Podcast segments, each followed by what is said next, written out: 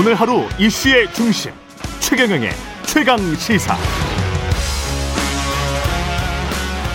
네, 검찰 수사권 축소 법안에 대한 국회 입법 절차, 행정 절차가 마무리됐습니다. 70년간 이어진 형사 사법 체계의 일대 변화를 앞두고 있고요.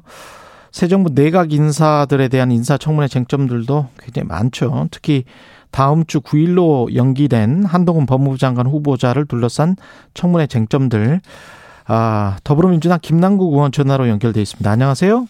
네, 안녕하세요. 안산 단원을 김남국입니다. 예. 어제 그 공수처 고발 사주 의혹 수사 마무리된 거 이것부터 이야기를 해야 되겠네요. 그 손준성 검사 대구고검 인권보호관 기소를 했는데 어떻게 보세요? 네, 고발 사주 의혹의 실체 중 아주 일부만 밝혀낸 것이어서 너무 좀 안타깝다라는 생각이 듭니다. 예. 이제 이 고발 사주 의혹은 검찰의 고위 간부가 국민의힘과 공모해서 선거에 영향을 미칠 목적으로 검찰의 수사권을 남용해서 사실상 선거와 정치에 개입한 사건이라고 볼 수가 있을 겁니다. 허위 사실로 무고한 만약에 이게 진짜 사실이면 허위 사실로 무고한 사람을 죽이고 그것을 넘어서서 공무원이 수사권을 이용해서 그것도 야당과 공모해서 이제 선거로 개입하려고 한 정말 무시무시한 사건이라고 볼 수가 있는데요. 예. 뭐 물론 이게 이 사건의 뭐 핵심 피의자들이 진술을 거부하고 또 누구는 기억이 안 난다. 그리고 또 압수수색 과정에서 많은 어떤 증거들이 어 뭐 증거들의 어떤 자료가 어떤 어 은폐가 되는 어떤 그런 문제가 있었다고 하더라도 중요한 것은 어디 윗선이 어디까지인지 이런 것들까지 좀 밝혀냈어야 됐는데 어, 결국 윗단을 밝혀내지 못했다라고 하는 수사의 한계가 좀 있었던 것 같습니다. 근데 이렇게 이제 허술하게 기소를 해서 공소 유지가 제대로 될까요? 재판에서? 오히려 오히려 저는 허술하게 기소를 했다기보다는 예. 어 공소 유지를 위해서 음. 최소한으로 좀 기소를 한 것이 아닌가라는 생각이 듭니다. 그나마 공소 어, 유지를 위해서 최소한으로 예, 했다. 예. 예. 예, 최, 최근에 이제 그 공수처가 무리한 기소였다, 뭐 무리한 수사다라는 어떤 그런 비판을 많이 받다 보니까 음. 공소 유지를 통해서 분명하게 기소해서 처벌받을 수 있는 그 범위까지만 이렇게 최소한으로 기소한 것 아닌가라는 생각이 들고요. 그 손준성 검사는 만약에 뭐 혐의가 인정되면 어떤 혐의로 어떻게 처벌이 돼야 된다고 보세요? 네, 선거방해 공직선거법 위반에서 선거방해로 어, 처벌이 저는 돼야 된다고 아, 보고 있습니다. 선거 방해. 네, 그렇군요. 나머지 이제 김웅원이랄지 그 윗선 그러니까 처음 이 고- 고발장을 작성한 어떤 검찰 또는 제 3의 인물 뭐 이거는 재판 과정에서 밝혀질까요? 어 누구로부터 지시를 받았는가가 사실은 나오지 그렇- 않았거든요. 그렇죠. 예, 왜냐하면 이게 지금 손준성 검사가 선거에 하등에 이 개입할 이유가 없습니다. 그렇죠. 예, 그런데 지금 이 고발장과 관련된 것들을 김웅원에게 전달해서 야당과 이렇게 공모한 것이거든요. 그래서 누구로부터 이것을 어, 지시를 받아서 이렇게 일을 했는지 이와 관련된 진실이 좀 밝혀져야 될 것 같습니다. 알겠습니다. 그리고 검찰 그, 아, 기소, 검경 기소 분리 법안들, 검찰청법 개정안, 형사소송법 개정안, 이건 뭐, 이제 마무리가 됐는데, 만족을 하세요? 김남국 의원님은 어떻습니까? 어, 이제 사실은 이제 수사기소 분리라고 하는 대원칙을 예. 어, 확실하게 그 수립을 했어야 됐는데 그런 점에 있어서는 조금 많이 아쉬움이 남습니다. 음, 이게 검찰 개혁이 지난 수십 년 동안 그 당위성이 강조되어 왔지만 사실은 한 번도 이렇게 제대로 성공한 적이 없었는데요. 뭐 검찰에 집중된 권한을 좀 분산시켜야 된다. 그리고 수사 수사 과정에서 발생할 수 있는 오나병 방지를 위한 뭐 민주적 통제 장치, 또 정치적 중립성 확보를 위한 제도적 장치, 그리고 아마 많은 국민들이 또 어, 느끼는 게 정관예우 이거 너무 심각하다라고 느끼는데 예. 이러한 어떤 개혁 방향을 위해서 어, 수사기소 분리의 대원칙을 일부 조금 단계적으로 어, 실현했다라고 이렇게 볼 수 있을 것 같고요. 음, 그 다음에 이제 인권 수사와 관련된 그 수사 준칙이 그 별건 수사 금지 원칙이 인권 수사 준칙에 이렇게 마련되어 있었는데요. 이것을 법령으로 이렇게 끌어올려서 검찰청법과 형사소송법에 명문화했다라고 하는 것은 상당히 의미 있었던 일인 것 같습니다. 어젠가요, 그젠가요. 조홍천 의원이 우리 프로에서 그 이야기 했거든요. 고발 사건 같은 경우에 고소 사건은 다르지만 고발 사건 같은 경우는 이제 검찰이 이거 아 고발자가 이거 다시 한 번만 수사해 주세요. 이거를 할 수가 없다. 이런 사, 상황은 조금 좀 보완돼야 될 것 같다. 이렇게 이야기를 했는데 그 부분에 관해서는 어떻게 생각하십니까? 네, 이제 고발인의 이의 신청권이 제한된 예. 문제를 지적하신 것으로 생각이 되는데요. 예. 어, 제가 이제 법, 사위 법안 심사 과정에서 제일 강력하게 문제 제기를 했었고, 어, 비공개 회의에서도 어, 이런 부분에 대해서 좀 함께 토론을 해봐야 되는 것 아니냐라고 이야기를 했었는데요. 아. 이제 고발인의 고발권 남용이 좀 심각하다 보니까, 네. 어, 거꾸로 수사력 낭비가 상당하다라는 겁니다. 음. 어, 뭐 예컨대 TV 보다가, 어, 누가 이렇게 어떤 국회의원 나왔는데, 아니면 어떤 연예인 나왔는데 못생겼다고 고발한다거나, 아니면은 어, 정말 고발 사건으로 그 형사 사건화 할 수 없는 사건인데도 불구하고 음. 그런 것들을 무차별적으로 이제 고발하는 것들이 많다 보니까 오히려 수사 행정력이 낭비되어서 실제 수사돼야 될 것들이 되지 못하는 문제가 많다라는 지적이 있어서 이제 고발인의 이의 신청권이 좀 빠지게 되었습니다. 이 그래요? 부분에 대해서 이제 어. 치열하게 좀 토, 론을 했었는데요. 어, 그럼에도 불구하고 또 많은 어떤 시민사회 단체나 어, 그렇죠. 어, 많은 예, 뭐 많은 또 전문가들이 이 부분을 지적하고 있기 때문에 예. 사개특위에서 또 이러한 어떤 법률안 심사권이 포함되어 있어서 음. 어, 좀 더 면밀하게 함께 더 추가적인 어떤 논의를 해볼 생각입니다. 뭐 내부 고발자랄지 장애인을 대리해서 고발을 하는 것이랄지 뭐 이런 것들은 입장을 본인이 그 뚜렷하게 낼 수가 없으니까 고발인이 뭔가 이 신청도 하고 그런 어, 권한이 좀 있어야 되지 않는가 그런 게 이제 인권 단체들이나 시민 단체들의 주장 아닙니까? 그렇죠? 네. 예. 공감을 하고 있습니다. 예, 예. 그 그런 맥락인가요? 그 한동훈 법무장관 후보자도 범죄자들이 죄를 짓고도 어, 처벌받지 않고 힘없는 국민들만 피해 볼 수 있다. 뭐 이렇게 지금 계속 검찰과 법무장관 후보자가 주장을 하는 것들 이런 우려들은 아까 그 고발 이의 신청권 그거 빼고는 없다고 보세요. 어떻게 보세요? 우선은 한동훈 법무부 장관 후보자는 그 검찰에 몸을 담았던 사람이잖아요. 예. 아직도 검사이고. 예.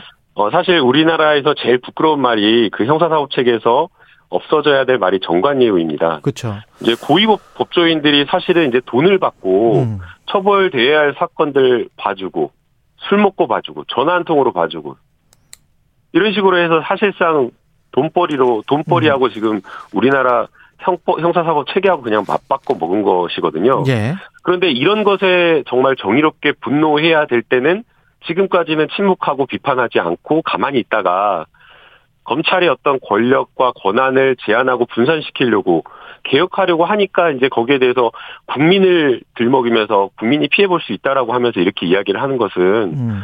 어좀 너무 지나치다라는 그런 생각이 듭니다. 예. 어 그럼에도 불구하고 어, 지금 이번 어떤 검찰 개혁 과정에서 발생할 수 있는 여러 형사사법 체계상에서의 어, 빈틈이라든지 여러 가지 오류가 있다라고 한다면 음. 이것은 사개특위나 어, 이런 어떤 논의 과정에서 어, 정부와 검찰, 법무부 이런 뭐 국회가 머리를 맞대서 보완 입법이 필요하다라면 그 부분은 충분하게 논의할 수 있다라고 생각이 됩니다.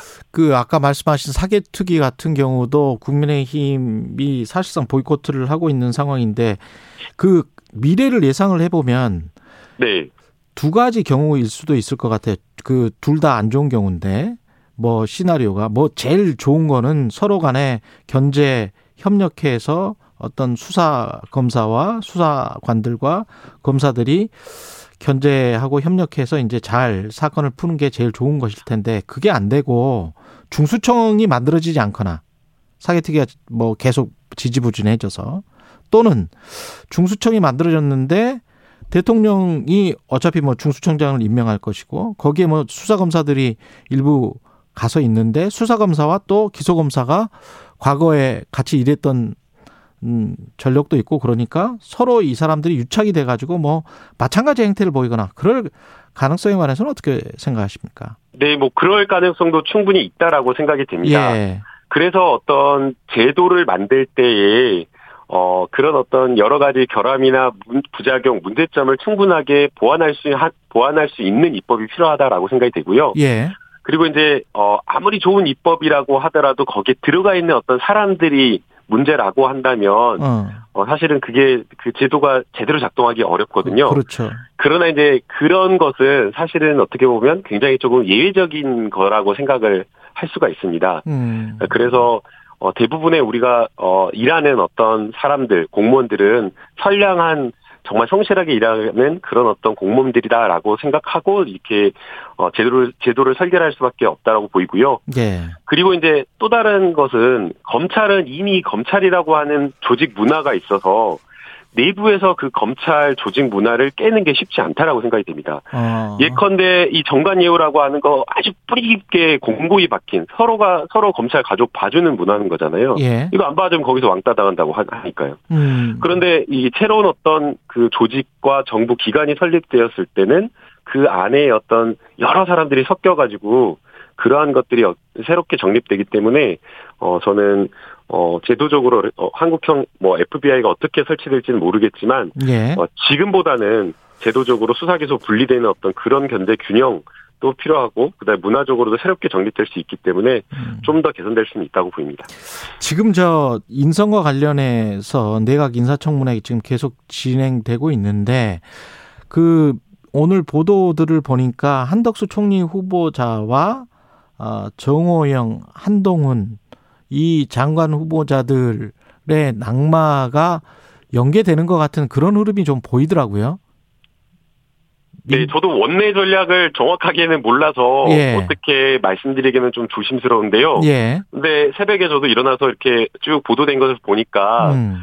정호영 후보자 나오는 여러 가지 의혹이나 이런 것들 굉장히 심각하고 문제가 되는데 예. 그런데 어 문제 없다 국민 뭐 눈높이에 봤을 때 뭐 크게 뭐 뭐 문제 없다는 식으로 이렇게 굉장히 어떻게 보면 뻔뻔하게 일관을 하고 있어서 음. 어, 계속 이런 식으로 버티기를 한다라고 하면 결국에는 어 하- 총리 총리 예. 임준과 이렇게 같이 연계돼서 판단될 수밖에 없는 거 아니냐 예. 이런 어떤 분석 기사가 나오고 있는 것으로 보이고요. 또 동시에 지금 국무총리 후보자 지금 어 역시나 지금 여론조사 나온 것을 보면 음. 거의 국민 과반 이상이 부적절하다.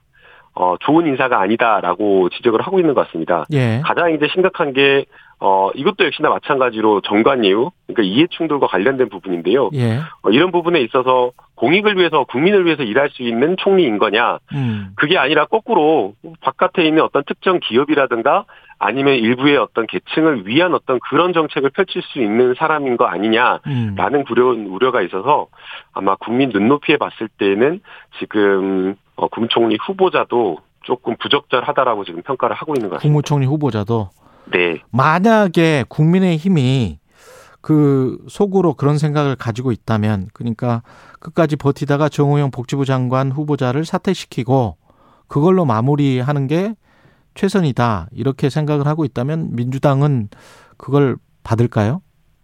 뭐 이거는 뭐 저희가 어 뭐 바터하듯이 음. 누구는 받고 누구는 안 받고 이런 문제는 아니라고 생각이 됩니다. 그래요. 예. 결국에는 어 그 장관 후보자가 개별적으로 그 자리에 맞는 적성과 전문성, 뭐 자질 그리고 무엇보다 도덕적 어떤 기준 이런 것들을 갖추었는지 여부를 판단해야 되는 것이지 뭐 전략적으로 한 명만 되고 누구는 또 되고 누구는 안 되고 이런 식으로 예. 하는 것은 맞지 않다라고 저는 생각이 됩니다.